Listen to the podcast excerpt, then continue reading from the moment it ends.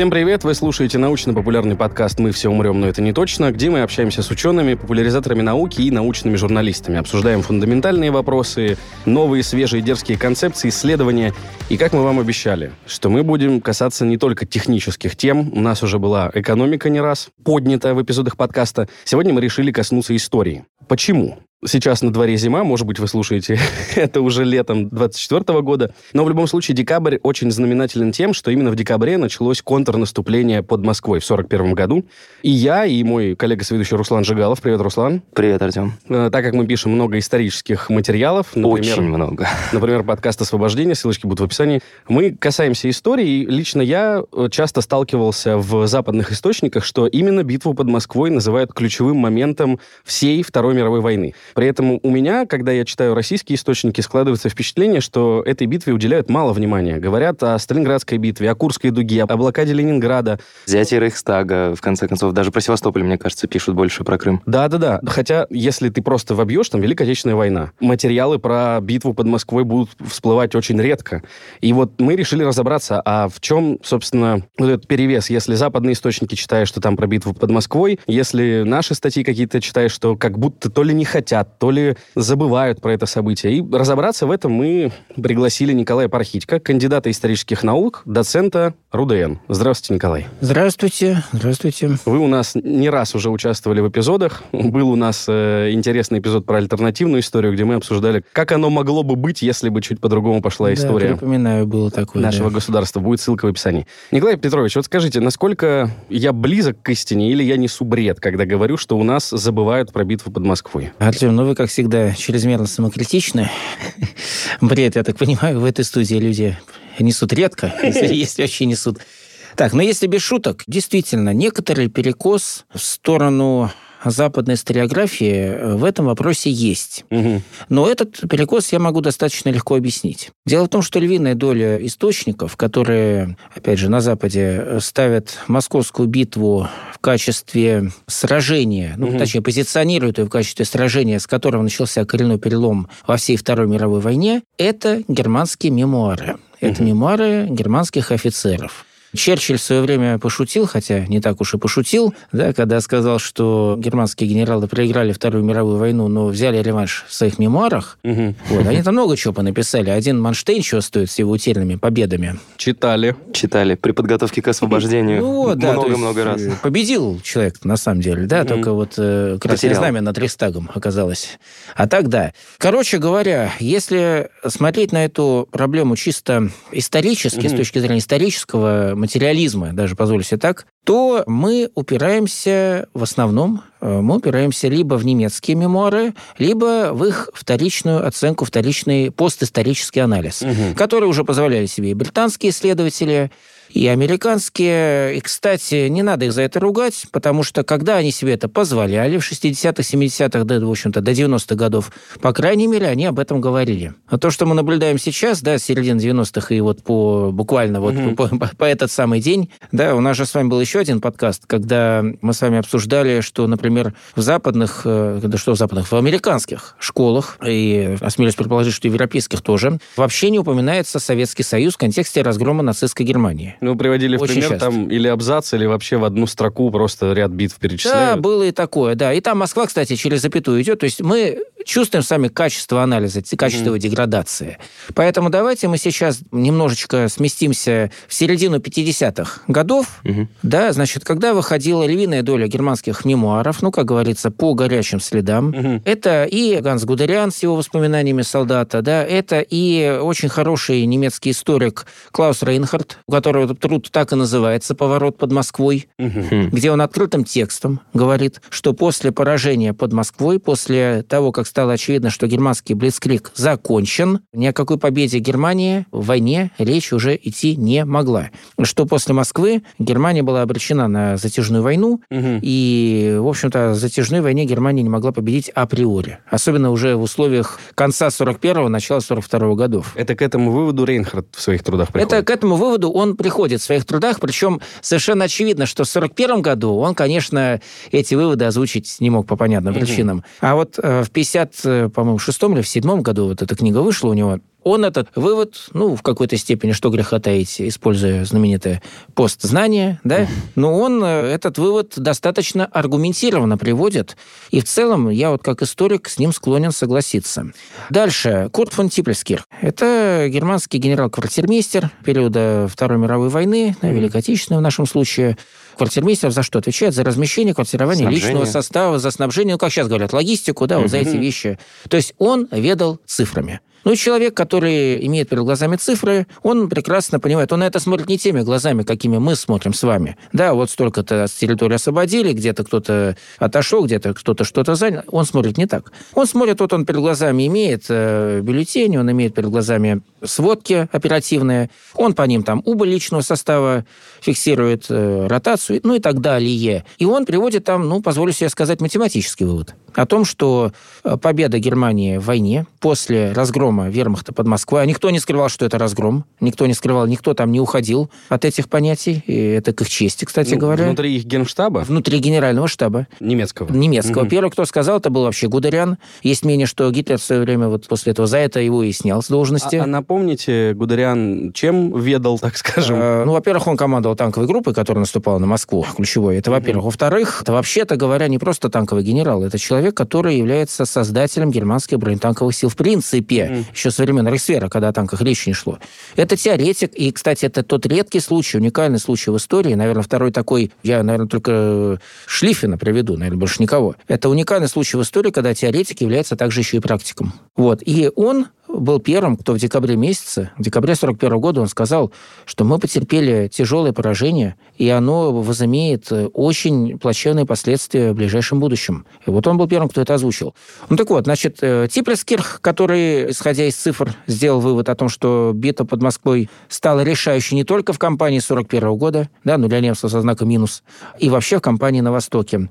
Кроме того, ну если мы перенесемся в 45 год, да, уже когда Нюрнбергский трибунал, допрашивали же и шефа оберкоманды Вермахт, то есть э, ОКВ, угу. да, и шефа ОКХ сухопутных сил, угу. главного командования сухопутных сил, соответственно, Кейтеля и Йодля. Угу. Их допрашивали. Как один, так и второй сказали Кейтлю, ну, вообще был немногословен, когда ему задали Я вопрос. солдат, да-да-да. Да-да-да. Не, ну я солдат, это я выполнял приказ, я не виноват. Это другая немножко ипостась. Здесь ему, когда задали вопрос, какое сражение вы считаете переломным во Второй мировой войне, он сказал одно слово – Москва. Все. Угу. Сказал Москва. Ну, Йодль все-таки там сухопутные силы, он э, больше оперировал картами, он больше оперировал, да, представляете, там стрелочки всякие, да, которые германские генералы, да и не только германские, очень любили рисовать. И он э, делает вывод о том, что битва под Москвой, она как минимум похоронила план Барбаросса, летнюю-осеннюю кампанию 41 года, а как максимум, не знаю, цитирует он Гудериана, не цитирует, ну, скорее всего, нет. Не модно это было тогда.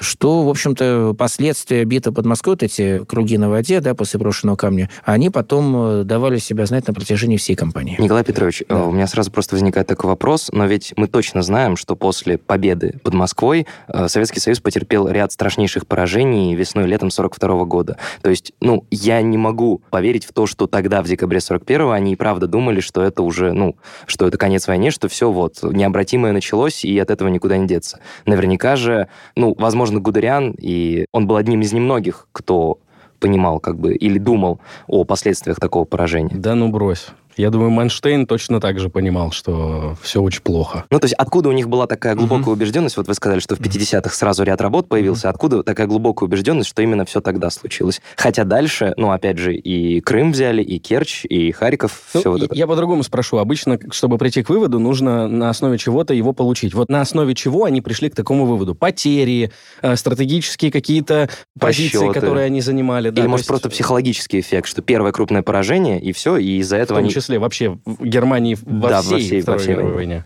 Ну, давайте пойдем последовательно. Значит, наверное, первое, с чего следует начать, это действительно с психологического эффекта. То есть э, германский вермахт до декабря 1941 года, ну так, по большому счету, угу. ни одного тактического поражения не понес. Можно там рассуждать насчет контрудара под э, Ельней, да, когда впервые им пришлось отойти, но отход не есть разгром. Угу. Можно рассуждать, например, того, что фон Лейб обещал взять Ленинград, Ленинград взять не смог. Это кто фон Лейб? Фон Лейб – это командующий группой армии «Север», угу. фельдмаршал фон Лейб, 16-я, 18-я армии, соответственно, которые блокировали Ленинград. И задача у них была не блокировать, а взять его и уничтожить, соответственно. Ну, да. Вот это ему тоже не удалось. Неудача – это неудача, да. Но неудача не есть разгром, еще раз. Это не синонимы, не тождественные понятия. А тот разгром, который они понесли под Москвой, он несопоставим не то, что там по германским меркам, да в принципе, даже по современным меркам это тяжелейшее поражение. Оно несопоставимо ни с какими другими потерями, которые немцы понесли до того момента. Угу. То есть есть э, несколько исследований, которые проводились э, в Советском Союзе в том числе, которые указывают на то, что германские войска потеряли в ходе зимнего-весеннего наступления, контрнаступления советских войск под Москвой,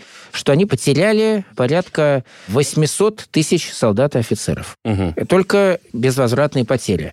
Но безвозвратные. Безвозвратные. Это не раненые, это убитые. Да, но Почти туда миллион. же, в это же число можно, конечно, включить и обмороженных. Количество обмороженных было колоссальным у них. Мы об этом тоже поговорим. Почему так получилось? Не потому, что они такие дураки, не рассчитали. Это не поэтому... вообще, да, хороший вопрос. Логистика, опять же, да? И логистика в том числе. Вот э, историк, который приводит эти цифры, это Куманев, вот, он пишет о том, что, э, во-первых, книга его называется «Подвиг и подлог. Страница Великой Отечественной войны. 41-45 годов, третье издание. Книга достаточно давняя уже, 2007 года, но, по крайней мере, ее нельзя назвать советской, полностью там ангажированной, да, которые выходили в виде мемуаров тех же многочисленных, mm-hmm. в принципе, как и у немцев, да, но только со стороны победителей они несколько иначе читаются. Вот, значит, он приводит вот эти вот цифры и очень аргументированно объясняет, почему немцы ощущали на себе чувство катастрофы. То есть никогда еще они такого поражения не терпели.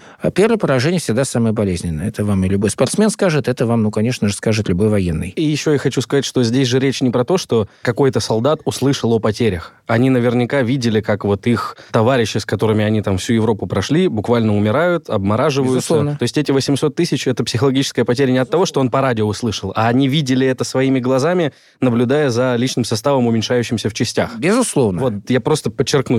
Кстати, Жуков об этом говорил тоже. Жуков говорил, что, ну, конечно, у него в руках же был э, дневник Гальдера, после войны, mm-hmm. конечно, он его изучал, естественно, разумеется, не мог Гальдер изучать. Это... Гальдер это начальник генерального штаба Вермахта, mm-hmm. начальник генерального штаба Германии, правильно сказать.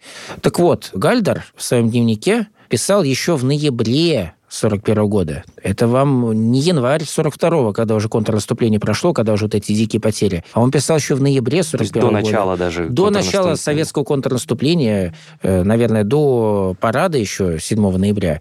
Он писал о том, что... Советского парада на Красной площади. Советского да, парада да. на Красной площади в честь 28-й э, годовщины Октябрьской революции. Значит, э, Гальдер писал еще в ноябре, что таких сухопутных сил, какие мы имели до сих пор, мы больше иметь никогда не будем. О как. Приводя, видимо, пример потери, которые Германия на тот момент понесла. А Германия, дойдя до Москвы, она же понесла катастрофические потери, только эта катастрофа еще не была оформлена территориально. Она не была оформлена, если угодно, ну, в какой-то степени физически, потому что, неся потери, они все равно двигались на восток. Угу. Карта изменялась. Mm. И когда уже по карте стало возможно ориентироваться, и когда сводки катастрофические пошли, а сводки катастрофические у них начали идти с 1 декабря, не с 5 и не 6, как принято считать, когда началось контрнаступление. Ну, с 5 на 6 началось всеобщее контрнаступление под Москвой, а 1 декабря на Дмитровском участке фронта, например, на севере Подмосковья, угу. перешла в наступление первая ударная армия и 16-я армия, которую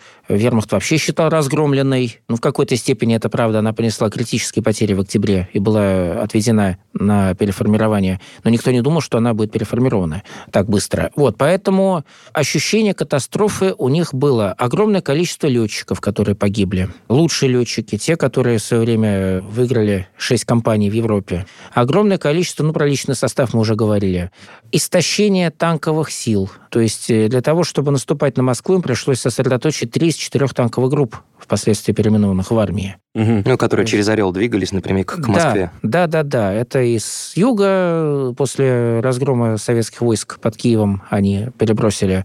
Из-под Ленинграда значительную часть войск они сняли. То есть в этом плане, конечно, и, и вот эти все меры, экстренные меры, они не только не привели к успеху, но они окончились критическим поражением для них. Это, конечно, очень болезненный был удар. Теперь еще момент, который касается репутационных потерь международных. Опять же, мы не будем забывать о том, что у Германии были союзники. Конечно. Да, все говорят, что союзники только у нас, но у Германии, вообще-то говоря, помимо тех, кого всегда называют, воюющие союзники Италия, Венгрия... Вот тут я тоже да. согласен, давайте разделим на тех, кто, чьи силы присутствовали в войсках, да. и кто просто был союзником, но не присутствовал на вот этом Восточном фронте. Не воюющие союзники, да, так да, называемые. Да, да. Значит, присутствовали итальянцы, венгры, румыны, румыны под Одессой вообще.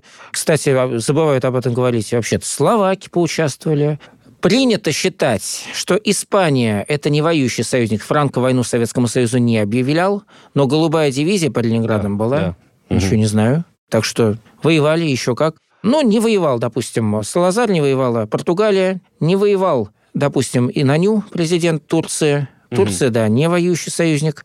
До и конца войны. До причем. конца войны не воюющий союзник, но союзник, который поставлял Германии и сырье, и материалы, и запросто пропускал через Босфор Дарданеллы. Это проливы. Проливы. Да. Запросто в обход конвенции Монтрео без всякого досмотра пропускал военные грузы, военные суда. Ну, правда, малотоннажные суда, но тем не менее. В свою очередь, советские грузы, которые по ленд шли, подвергались такому досмотру, что советское руководство приняло решение сократить до минимума транзит через Босфор Дарданеллы и использовать более удлиненный и менее удобный иранский маршрут, например, да. с юга.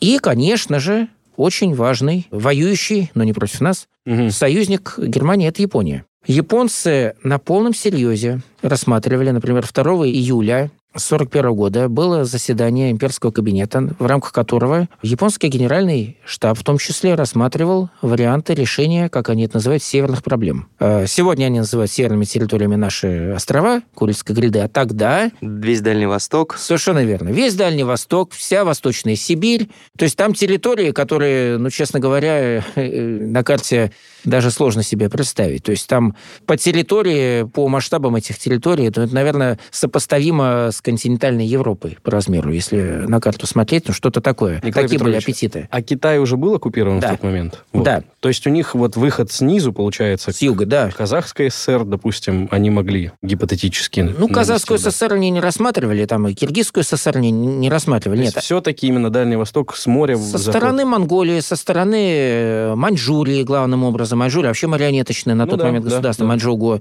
Вот. Ну, кстати, чтобы не обижать наших китайских товарищей, скажем так, ну, формально Китай, не будучи единым на тот момент, был оккупирован. Потому что была Маньчжурия и Маньчжурия марионеточная, да, крупнейшие города, Пекин занят, Шанхай занят, Гонконг пока еще не занят, но Гонконг британский на тот момент, mm. вскоре его захватят. В 42-м вроде. В 42-м, совершенно верно, когда они начали наступление масштабное. Ну так вот, глубинный, континентальный Китай, конечно же, продолжал борьбу. Другое дело, эта борьба была разрозненная, там еще и между собой грызлись и коммунистические, гуминдановские группы, и всякие там разные непонятные. Mm. Но когда мы говорим непонятное, стоит при этом отдавать себе отчет, что китайский партизанский отряд это может быть и 15, и 20, и 500, и 50, и 100 тысяч человек. Понимаете, это китайский партизанский отряд. Вот, так что борьба партизанская там шла. Ну, конечно, против японской военщины она не вывозила. И японцы рассматривали с июля, ну, наверное, так, до сентября, они рассматривали варианты. Квантунская армия усиливалась, японская квантунская армия, которая насчитывала, ну, принято считать миллион человек, там немножко меньше был, но на она самом деле... как раз в Маньчжурии, да, находилась? Ну, она не только в Маньчжурии. Маньчжурия, львиная ее часть находилась, но она находилась и на Южном Сахалине тогда, территория угу. Японии официально, да, она располагалась частично в Северном Китае, в оккупированной его части, на границе с Монголией она стояла, вот, и на территории Кореи. Корея тогда это вообще протекторат Японии, причем единая Корея на тот момент. А когда произошло под Москвой то, что произошло, когда немцы потерпели там жестокое поражение, то всякие, даже гипотетические рассуждения японцев о том, куда и на кого им нападать, они, конечно, канули в лету. Но я не ошибусь, если скажу, что у них уже началась на тот момент война с Соединенными Штатами Америки. Ну, практически с интервалом 48 часов, да. То, То есть мы 5 я, начали, я имею в виду, им было напали. чем заняться. Я к этому просто веду, что распылять да. силы они, наверное, не очень хотели. Нет, распылять они не хотели. Они приняли решение в сторону Тихоокеанского вектора, безусловно. Угу. Но они это решение приняли не в один день. Принято считать, что это из-за американского эмбарго на нефть. Да, оно повлияло, конечно, решение об эмбарго. Оно повлияло.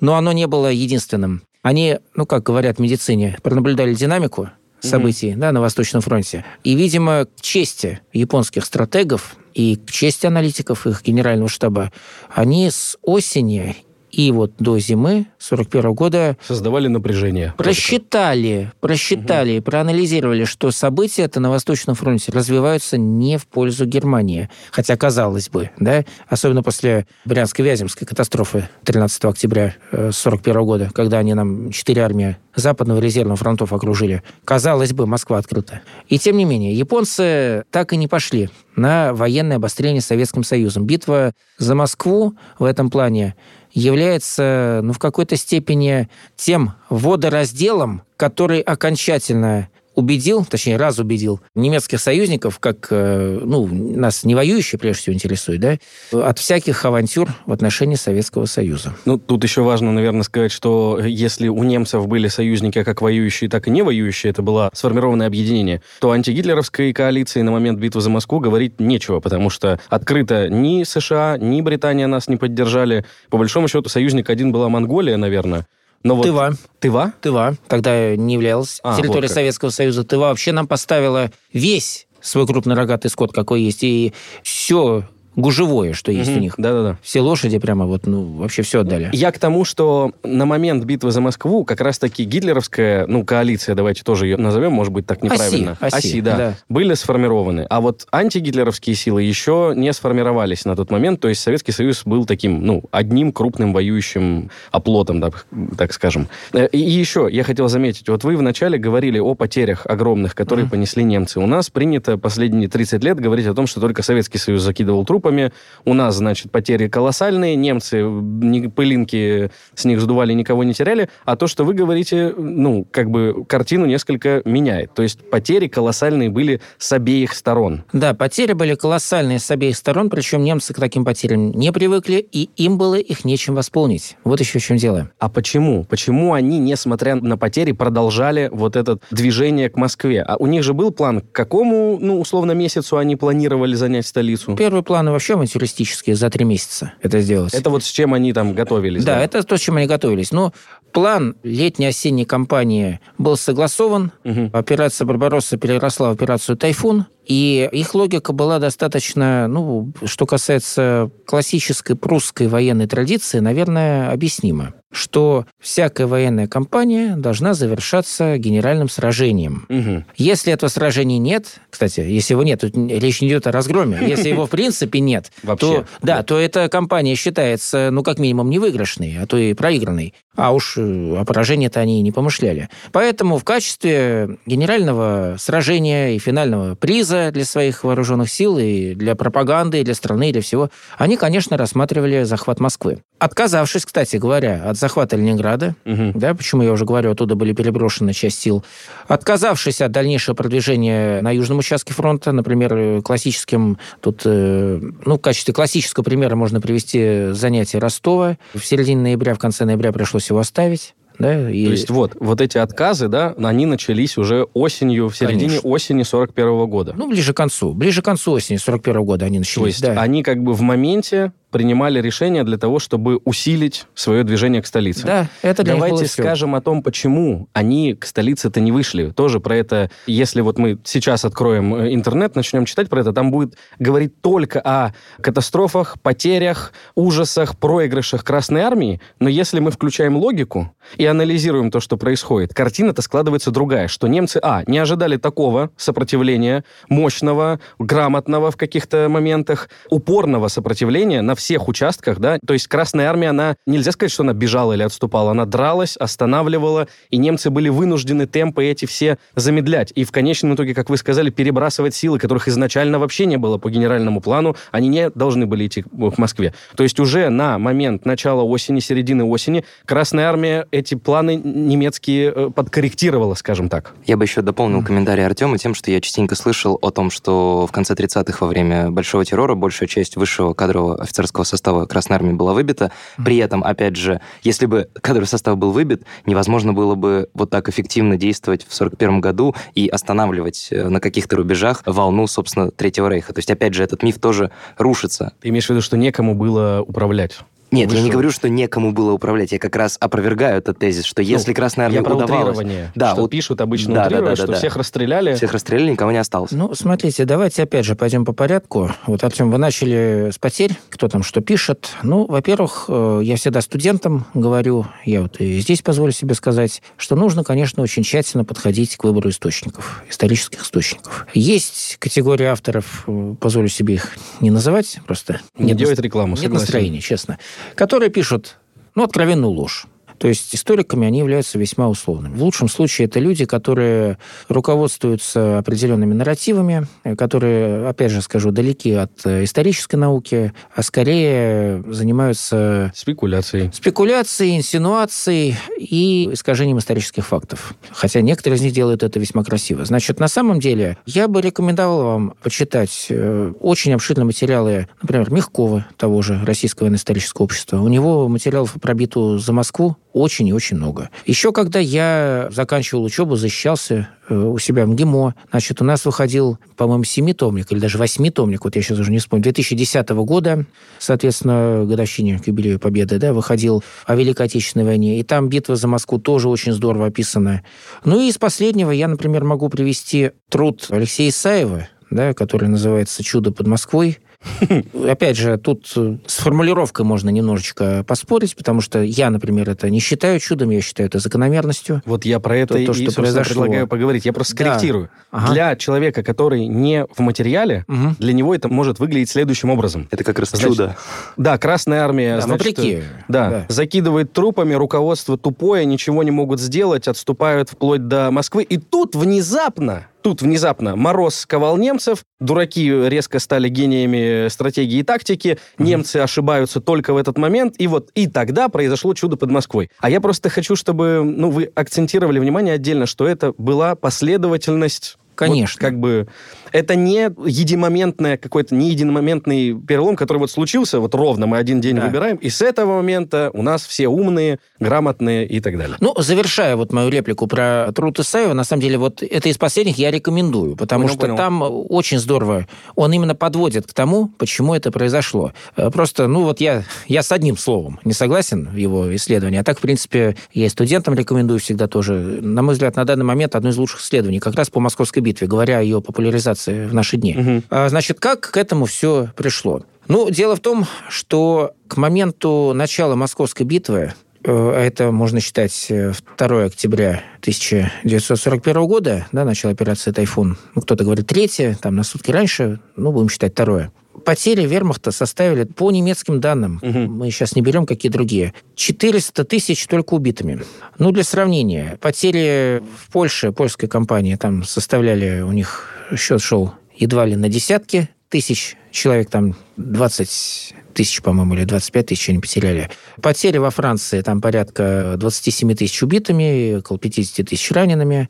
Потери в европейской компании совокупно там тоже ну, от силы на десятки тысяч могли цифры идти, от силы, хотя вряд ли. Что касается 400 тысяч, потерь, которые они понесли на Восточном фронте, опять же, повторюсь, я об этом еще скажу, их было крайне сложно, почти невозможно восполнить. Почему была ставка на Блицкрик? Да, в моменте. Да. В моменте, да. Именно ставка на Блицкрик. И поэтому уже начало битвы под Москвой, начало немецкого наступления, оно было для них не бесплатным, отнюдь не бесплатным. А если мы сюда приплюсуем потери санитарные, потери выбывшими, да, ранеными, больными, болезни никто не отменял и так далее, то у нас нормально так получится не просто там за полмиллиона, а тысяч около 700 если так, совокупно. А это примерно третья часть получается. Всех сил или тех, тех сил, которые на Москву? Что тех сил, с которыми они вторгались а, на вообще? нашу территорию. Да, это получается примерно, ну, если с учетом всех вспомогательных частей, это там это четвертая часть получается, но если с учетом непосредственно штыков, то это получается третья часть. Ну, а третью часть потерять трудно, когда Красная Армия бежит, не сражаясь, Конечно. правильно?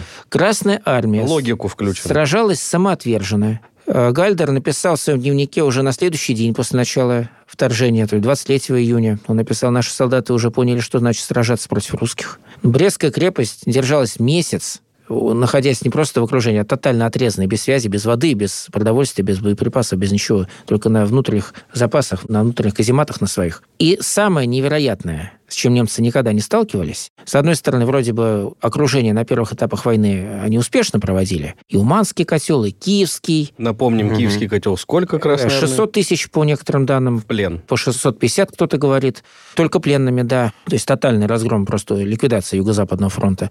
И не меньшая катастрофа, как я уже говорил, с 3 по 13 октября 41 года Брянск-Вязьма. Войска Западного резервного фронтов, там четыре армии они нам окружили. Там вообще есть мнение, что до полутора миллионов мы потеряли потеряли. Вообще есть мнение такое, Ого. с учетом и пленных, и погибших. Но вот что касается погибших, эти войска они сопротивлялись до последнего, вот что немцам было неведомо. Когда они э, совершали окружение в Европе, ну, польская группа Краков, она сдалась на третий день, польская армейская группа Лодзи, она сдалась там на четвертый день. Ну, Варшава держалась чуть-чуть подольше, но это столица и в городе как бы все находилось.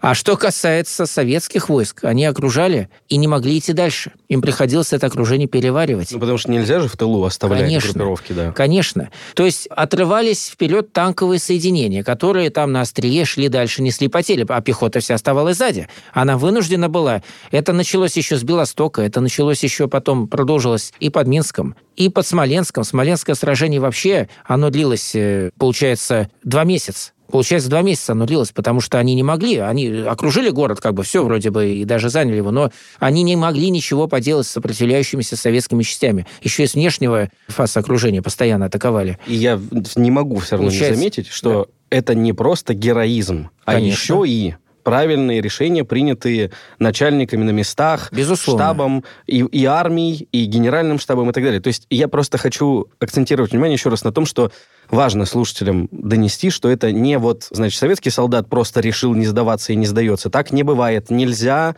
держать оборону, если управление этой обороной э, не ведется грамотно, с умом, с пониманием военной науки. Да, солдата, который не хочет воевать, его не замотивировать. Просто так. Советские солдаты, помимо храбрости, они отличались, конечно же, очень высокой дисциплинированностью. Что бы немцы об этом не говорили, что русские это стадо, что русские там недолюди. Но это их далее. пропагандистский такой элемент. Это пропаганда, Идеологический, да. да Но да, дело все в том, что ситуация это по факту демонстрировала совершенно обратную картину.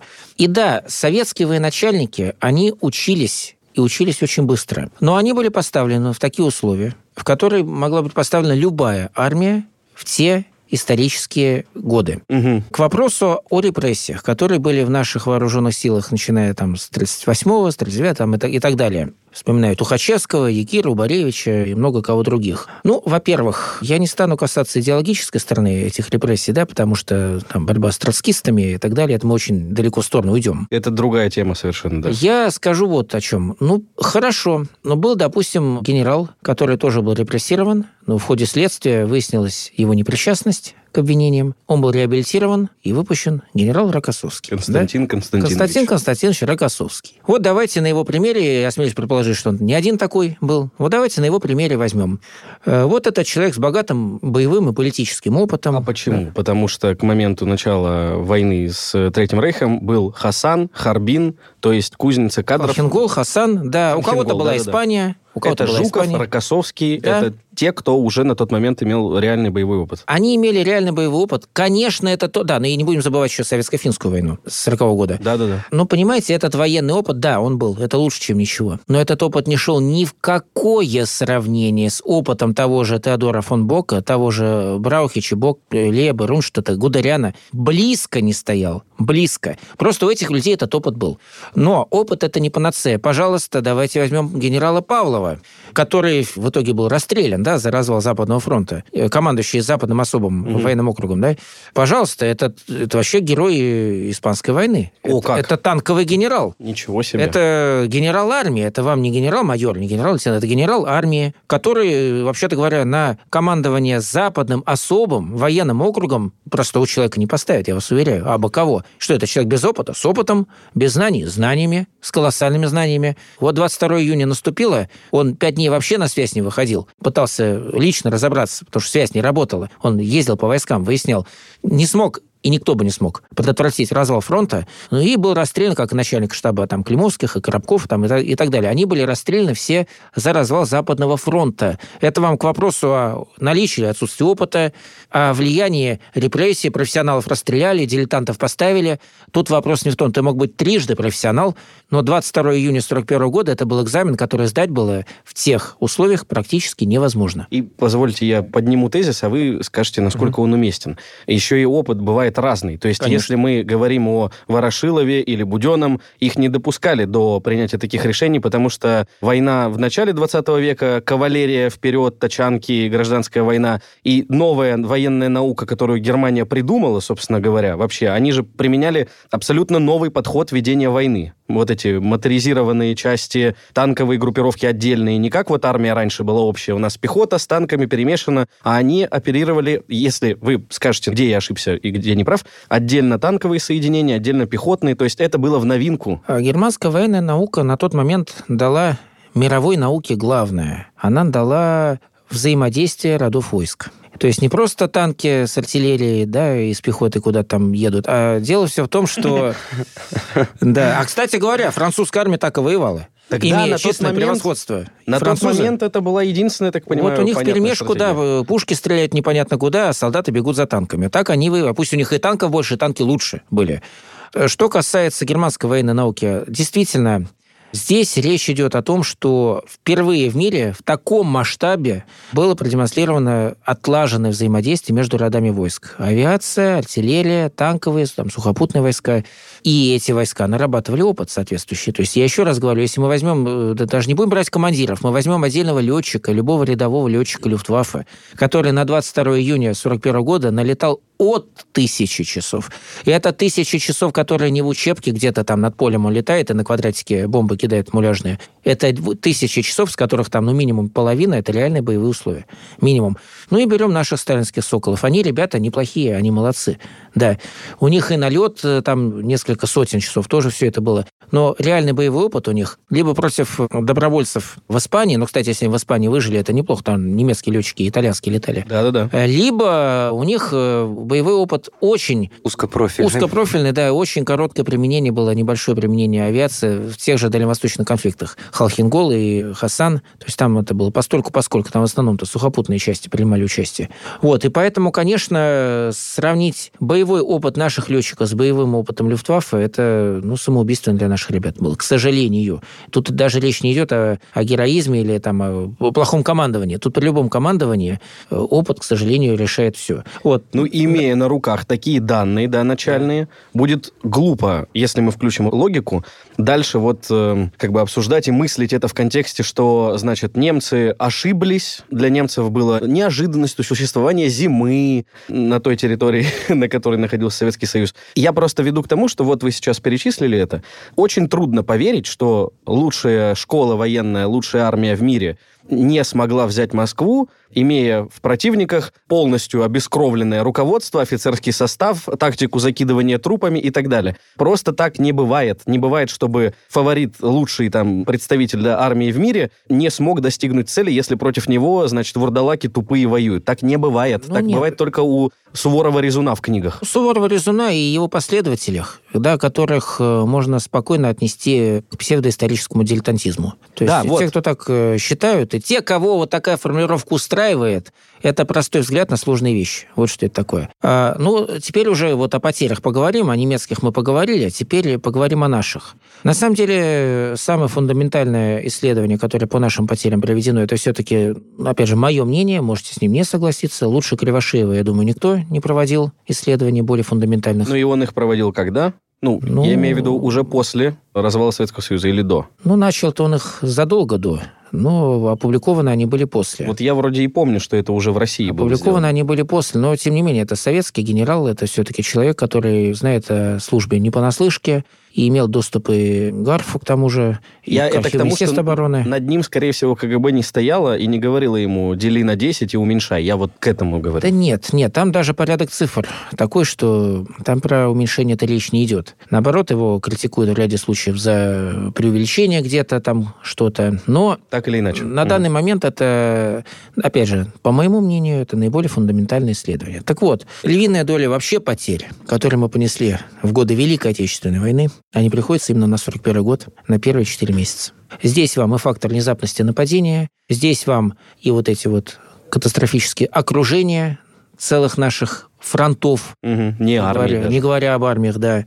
Здесь критические потери в прямых боестолкновениях, во встречных сражениях, которые мы пытались вести первые 10 дней войны, когда сожгли, не немцы нам сожгли, это мы сами сожгли свои 8 мехкорпусов в бесплодных попытках лобовых атак. Ну и к вопросу организации этих мехкорпусов тоже очень много комментариев может быть. Поэтому на самом деле на момент начала 1942 года наши военные потери порядка 2 миллионов 900 тысяч человек. Кстати говоря, это не только убитые, это в основном, кстати, в основном это пленные. Угу. Потому что пленных немцы захватили за всю войну около 5,5 миллионов за всю войну. Из них 3,5, э, а по некоторым данным 4, были замучены. Проще говоря, не вернулись. И, как я уже говорил, львиная доля этих потерь приходится на 41 год. Могло ли быть иначе? Я думаю, что нет. Потому что когда на вас нападает противник, который знает, скажем так, не все ходы, но просчитал все первые ходы, в отличие от вас, который имеет колоссальный опыт,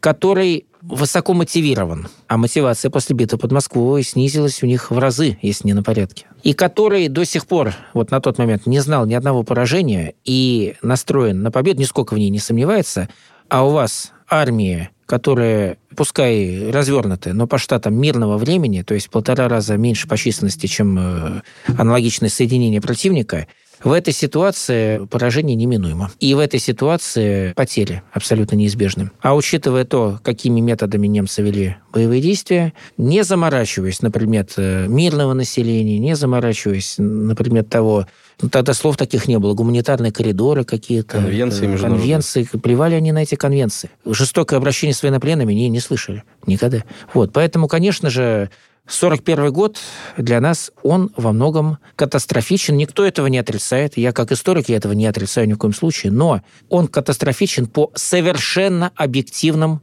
научным и военным причинам. Там не могло быть иначе. Могло быть только хуже. Угу. Вот могло быть только хуже. Кстати говоря, интервью, которое давал э, Георгий Константинович Жуков, он его давал в далеком 65-м году полковнику Анфилову, интервью, оно так и называется «Не дай бог, если бы мы дрогнули». Это интервью касательно сражения под Москвой. И для меня, например, очень важный аргумент в пользу того, что битва за Москву является переломным моментом Великой Отечественной, ну и, возможно, всей Второй мировой войны, ну, о Великой Отечественной мы еще рассуждаем, для меня это очень большой аргумент, что именно Жуков так считал. Вот. А Жуков находился в числе тех, кто планировал оборону Москвы, кто планировал контрнаступление под Москвой. И не просто планировал, а кто в нем активно участвовал и его возглавлял. Вот, конечно, поэтому я считаю, что его мнение тут более чем авторитетно. Николай Петрович, вот вы назвали Жукова. Давайте тогда обсудим хотя бы коротко основных, ну, не знаю, насколько уместно слово «героев», но поговорим о том, кто планировал и оборону Москвы, и контрнаступление, причем и в генеральном штабе, и в ставке главнокомандующего,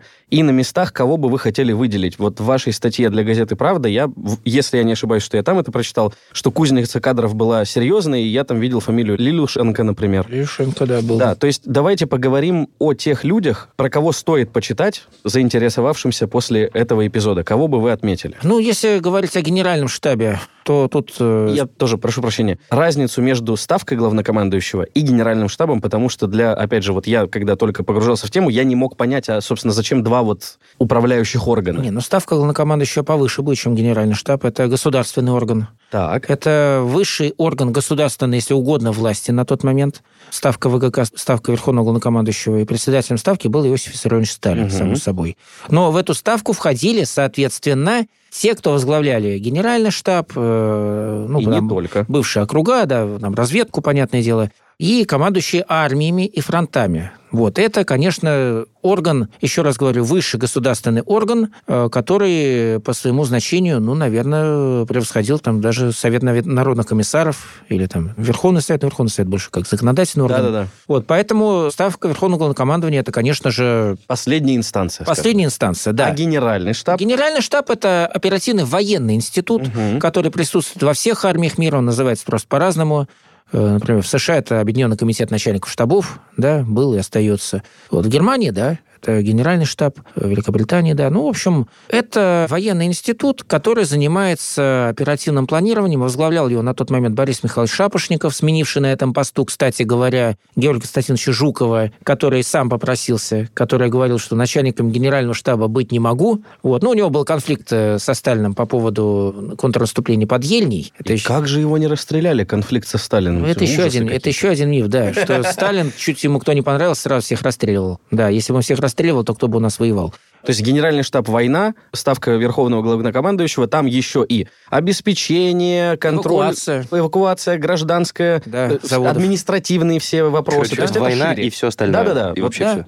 Это высший Просто... орган государственной власти. Это высший орган государственной власти, и, в принципе, конечно, совершенно логично, что он в этих условиях был создан. Я просто, когда читал, мне тоже трудно было понять, что, например, в генеральном штабе приняли решение, ну, например, mm-hmm. там, скажем, Жуков, хотя, ну ладно, сейчас из головы возьмем, в генеральном штабе приняли решение, а потом в ставке верховного главнокомандующего, например, Василевский обсуждает со Сталиным, а будет ли оно принято. И вот это мне, как человеку, не связанному ни с военной наукой, ни с историей, мне было трудно понять. Хотел просто, чтобы вы разделили и мы дальше понимали, вот вы будете называть, например, лиц, принимавших решения, что там и там это разные два органа. А давайте я вам приведу очень простую ассоциацию, которая вам поможет справиться с этой дилеммой. У нас в России это как? У нас есть двухпалатный парламент, Государственная Дума и Совет Федерации. Да, Государственная Дума принимает, Совет Федерации утверждает. И дальше на подпись президенту. То же самое вот можно так рассматривать дуалистично. Угу. Генеральный штаб и Ставка Верховного командования. Разработали, там Разработали, приняли. а там рассмотрели и утвердили.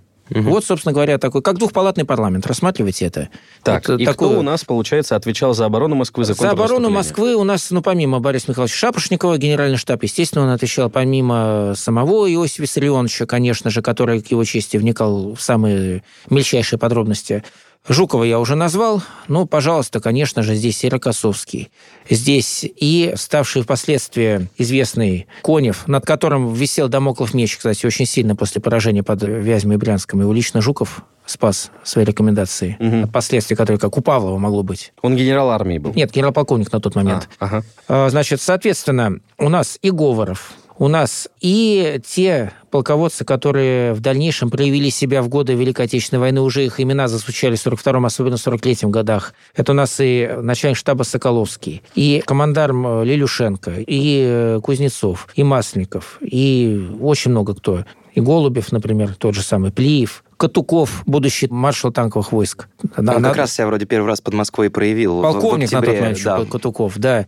Вот. Ну, Лилюшенко я уже называл, это из той же серии. Так что, получается, у нас битва за Москву, она дала стране такую плеяду командиров, которая, в общем-то, эту войну и вывезла. А что касается Германии, то на том конце были диаметрально противоположные процессы. Потому что Гитлер в бешенстве из-за поражения, которое он потерпел, он снял помимо всех четырех фельдмаршалов, отвечавших за операцию, так он снял еще 35 генералов. Угу. Ну, снял не значит расстрелял. Да-да-да, конечно. Хотя участь Гепнера например, э, генерал-полковник Гепнер, генерал-полковник танковых войск, это человек калибра того же Клейста, это человек калибра, ну, почти того же, что и Манштейн. Ого. Он в итоге больше участия в боевых действиях не принимал, в опалу попал. Угу. Вот, то есть, и вот таких примеров можно много привести. 35 генералов, выше генералов вермахта, которые прошли от Польши до Ла-Манша, от Ла-Манша до Москвы, ну, на мой взгляд, это очень сомнительное решение.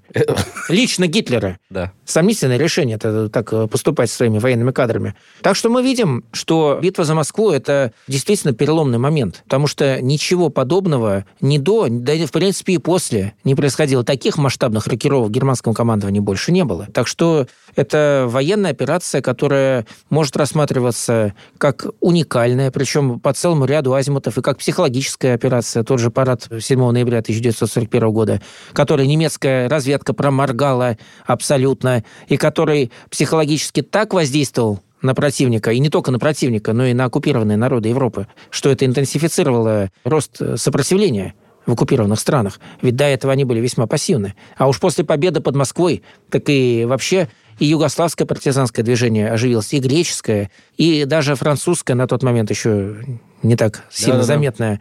Ну и в качестве примера можно привести, допустим, ситуацию, когда командующий вооруженными силами США на Филиппинах МакАртур, он же под давлением японских войск отступал с Филиппин, вообще туда эвакуировался. И вот незадолго до эвакуации с Филиппин в тяжелейших условиях в январе 1942 года он сказал, что единственная надежда, на которую мы сейчас смотрим, это Красная Армия, которая сражается с противником. Это говорит отнюдь не небольшой друг нашей страны, это говорит человек, который находится на другом конце земного шара, но тем не менее... И ведет вот, свою войну фактически да, отдельно. Да, и ведет ее крайне неудачно.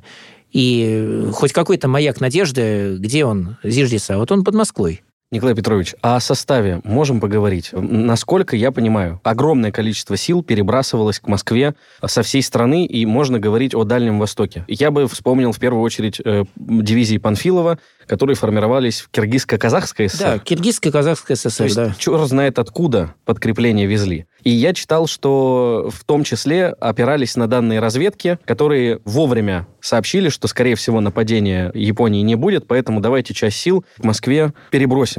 Вот если говорить о составе сил, то сколько там было свежих сил на момент контрнаступления? Хотя бы в общих чертах. Ну, в общих чертах реально было переброшено от 40 до 60 э, дивизий. Это реально. примерно людей? Ну, Я понимаю, что они по-разному могли быть э, укомплектованы, ну так. Ну, где-то порядка, наверное, миллиона человек, наверное. Ну, до миллиона, угу, до угу. миллиона, скажем так. Это если считать э, всех, кто был переброшен, начиная с, ну, наверное, с октября. Эти процессы пошли, пока не добрались. То есть с октября и до конца 41 года включительно. Это дивизии Сибирского военного округа, Дальневосточного военного округа. Это войска, которые стояли на границе с той же самой Маньчжурией. Понятно, что это были усиленные контингенты, учитывая напряженные отношения с Японией. То есть там, на самом деле, да, но просто не, нельзя считать, что все эти дивизии были единовременно сведены в один кулак и сходу наносили удар. Это, конечно, не так. То есть какие-то дивизии еще докомплектовались, пополнялись, какие-то... Да, угу. какие-то дивизии вступали раньше, какие-то дивизии вступали позже, но свою роль, конечно, они сыграли. Под Москву, безусловно, если бы не эта переброска, то ну, начнем с того, что не было бы контрнаступления. То есть, не знаю, удержали бы, скорее всего, да, но контрнаступления не было бы это совершенно Шли бы в глухую оборону и да. досиживали. Да. Что, собственно, да. было бы на руку немцам. Да. Ну да, да. А по немцам последнее, что я скажу, вот это поражение, оно привело к тому, что им пришлось проводить тотальную мобилизацию, забирая в армию высококвалифицированных рабочих. Это сотни тысяч. Сотни тысяч рабочих, которые трудились на германских оборонных предприятиях, они были призваны в армию и направлены на Восточный фронт в 1942 году. Да, это возымело некий эффект, то есть немцы повторно э, достаточно успешно провели летнюю кампанию 42 года. Кавказ, Волга. Кавказ, Волга. Ну, к Сталинграду вышли, да, начнем с этого. И, в принципе, это, это можно считать на тот момент их оперативно-тактическим успехом. Но то, что их экономика была надорвана, и заменять квалифицированных рабочих стало неким, эти вот э, пленные Остарбайтер, они не могли компенсировать высококвалифицированную рабочую силу. Это сказалось на качестве германской военной продукции. Это сказалось на работе их предприятий. Уж я не беру бомбардировки союзников, да, я не беру эти сложнейшие факторы, там, 43-го года в основном они пошли. Вот, поэтому, конечно же, все это идет именно от поражения под Москвой. И при этом, кстати, на военнопленных нельзя положиться в плане, ну, даже не военнопленных, я имею в виду с оккупированных территорий, людей нельзя забрать в армию, чтобы они с такой же эффективностью воевали, как да. немецкие солдаты до того. Ну, это само собой, конечно. А если говорить про план да, контрнаступления. Как бы вы коротко охарактеризовали, в чем были цели Красной Армии вот окружить, какие-то удары с флангов. То есть как удалось разбить-то немцев? Как был растянут фронт, если ну, ну не здесь на самом деле тут есть некий элемент критицизма в отношении этих планов. Э, понятно, что первый план, он относился к тому, чтобы отбросить немцев от Москвы и обезопасить столицу. Но когда это было сделано, сделано это было достаточно быстро, уже к концу декабря 1941 года, уже к Новому году, стало ну, совершенно понятно, совершенно очевидно, что противник отброшен на 100-150 километров километров от Москвы. А как смогли отбросить аж на 150 километров? От, отбросить смогли, потому что наступающие немецкие части оказались обескровлены в предыдущих боях. Вот, они... то есть они пока шли? Да-да-да. теряли. Они оказались обескровлены, они оказались э, чисто бытовом и логистическом смысле не готовы к зимовке, тем более к такой зимовке. Там до минус 30 мороз доходил в отдельные дни. Они оказались... Ну, и, кстати говоря, тут дело не только в обмундировании, тут дело еще в том, что у них просто элементарно танки не заводились, топлива элементарно клинило оружие, да, топливо mm. низкооктановое, синтетическое, не приспособлено к такой температуре в принципе метели, пурга, самолеты не летают, превосходства в воздухе нет. А от тылов они оторвались. От тылов они оторвались. Москву видят в бинокль, рвутся к столице. Так что в этом плане, конечно же, ну, сказалась элементарная усталость от э, летней-осенней, перешедшей в зимнюю кампании, когда войска, тогда даже не было ни ротации, ничего. Полгода маршировали, да, по сути. одни и те же. Ну, отпуска были, кстати, у немцев отпуска были. Но отпуска, опять же, это не ротация, это не увольнение в запас. Ну, а у нас откуда взялись танковые силы, пехота откуда взялась танками, для того, чтобы нанести такой удар? С танками чуть интереснее. Дело в том, что танк Т-60 который у нас был легкий, легкий танк, легко бронированный, легко вооруженный. Он был произведен, говорят, на Горьковском, но не только на Горьковском, много на каких, на нескольких заводах он производился. Да, с точки зрения боевой эффективности, огневой мощи, он уступал любой немецкой машине, но их было много, они были дешевые. И, ну, так или иначе, это танковые силы. Если все основные наши танковые части были сожжены в сражениях э, лета 41 года, и немцы считали это своим выдающимся успехом, то для них стало полной неожиданностью появление нескольких сотен вот этих вот бронированных машин, которые, ну, как ни крути, это танк. Т-60 это танк. И не просто танк, он участвовал в параде на Красной площади 7 ноября 41 года. Для немцев это было неожиданностью. И эти танки сыграли тоже свою положительную роль, несмотря на те потери, которые они, конечно же, понесли. Но они сыграли роль в том плане, что передовые немецкие части были дезинформированы. Они были дезинформированы, что у русских танков осталось буквально там по пальцам руки можно пересчитать в танковых бригадах. Дивизий русских уже нет, есть только бригады ограниченной боеспособности, поэтому типа все нормально. А оказалось ненормально. Оказалось, что эти танки они возымели краткосрочный, но очень важный эффект. То есть до конца декабря германские войска, которые, вот как мы говорили сегодня, видели Москву в бинокль, они были разгромлены и отброшены. А вот дальше, попробую процитировать это самого же Сталина, да, это ему принадлежит это выражение головокружение от успехов. Вот головокружение от успехов пошло. Была поставлена задача не просто отбросить немцев от Москвы, а разгромить вообще их, в принципе.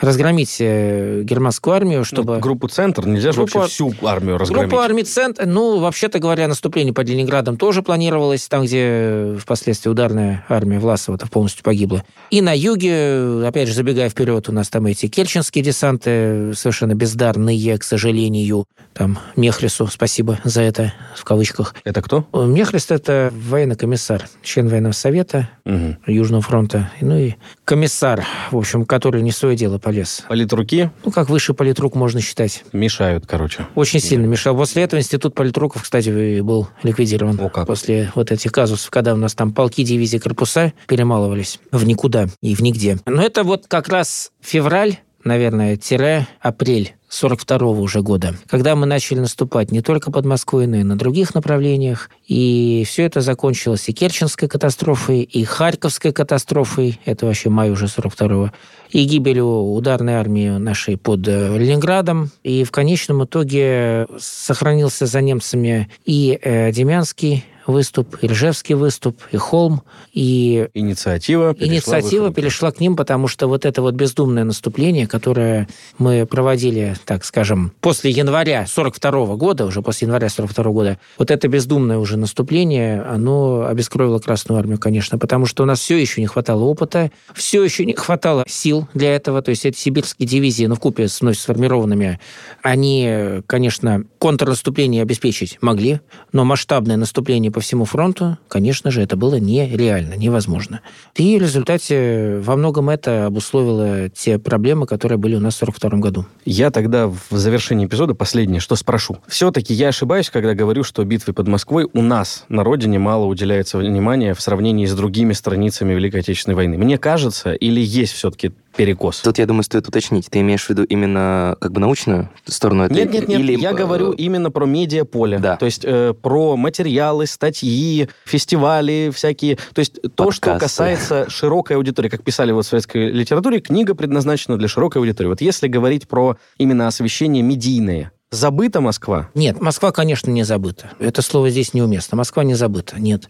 А более того, ну, с началом СВО у нас э, обращение к нашим э, духовно-патриотическим скрепам, оно стало систематическим. И, с одной стороны, я считаю это правильно, с другой стороны, я считаю неправильно, что для того, чтобы это обращение произошло, должна была начаться СВО. Это должно было происходить всегда. Но лучше так, чем никак. Значит, это как что вспомните ветеранах на 9 мая и забыть на Да, да, и забыть на 10 да. Значит, в этом плане, конечно же, медийность, не очень люблю это слово, но пусть будет, медийность Сталинградской битвы, Курской битвы, конечно же, она превосходит московскую. Это так. Оборона Ленинграда. Оборона Ленинграда, конечно же, тоже. Но Ленинград у нас сейчас отдельная история. У нас э, впервые блокада Ленинграда признана актом геноцида со стороны нацистской Германии. Это юридический прецедент, который позволит всех преступлений свести в единое производство и объявить германское вторжение геноцидом в принципе народов Советского Союза. Угу. Вот. Что касается битвы за Москву, то я бы сказал так, сейчас идет поступательный процесс выравнивания этой ситуации. Нельзя сказать, что они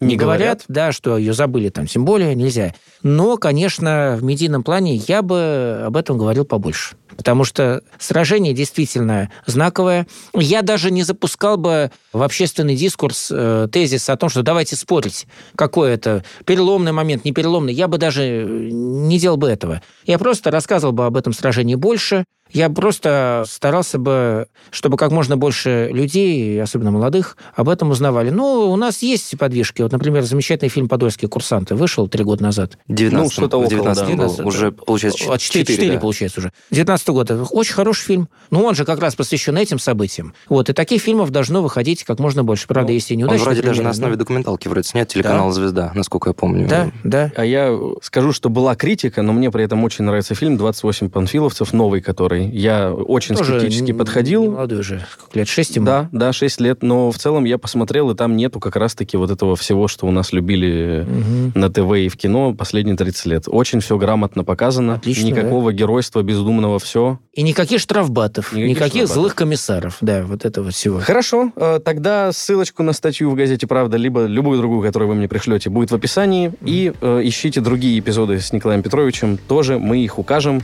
В том числе слушайте подкаст «Освобождение», над которым я и Руслан работали. Все это лето. Да.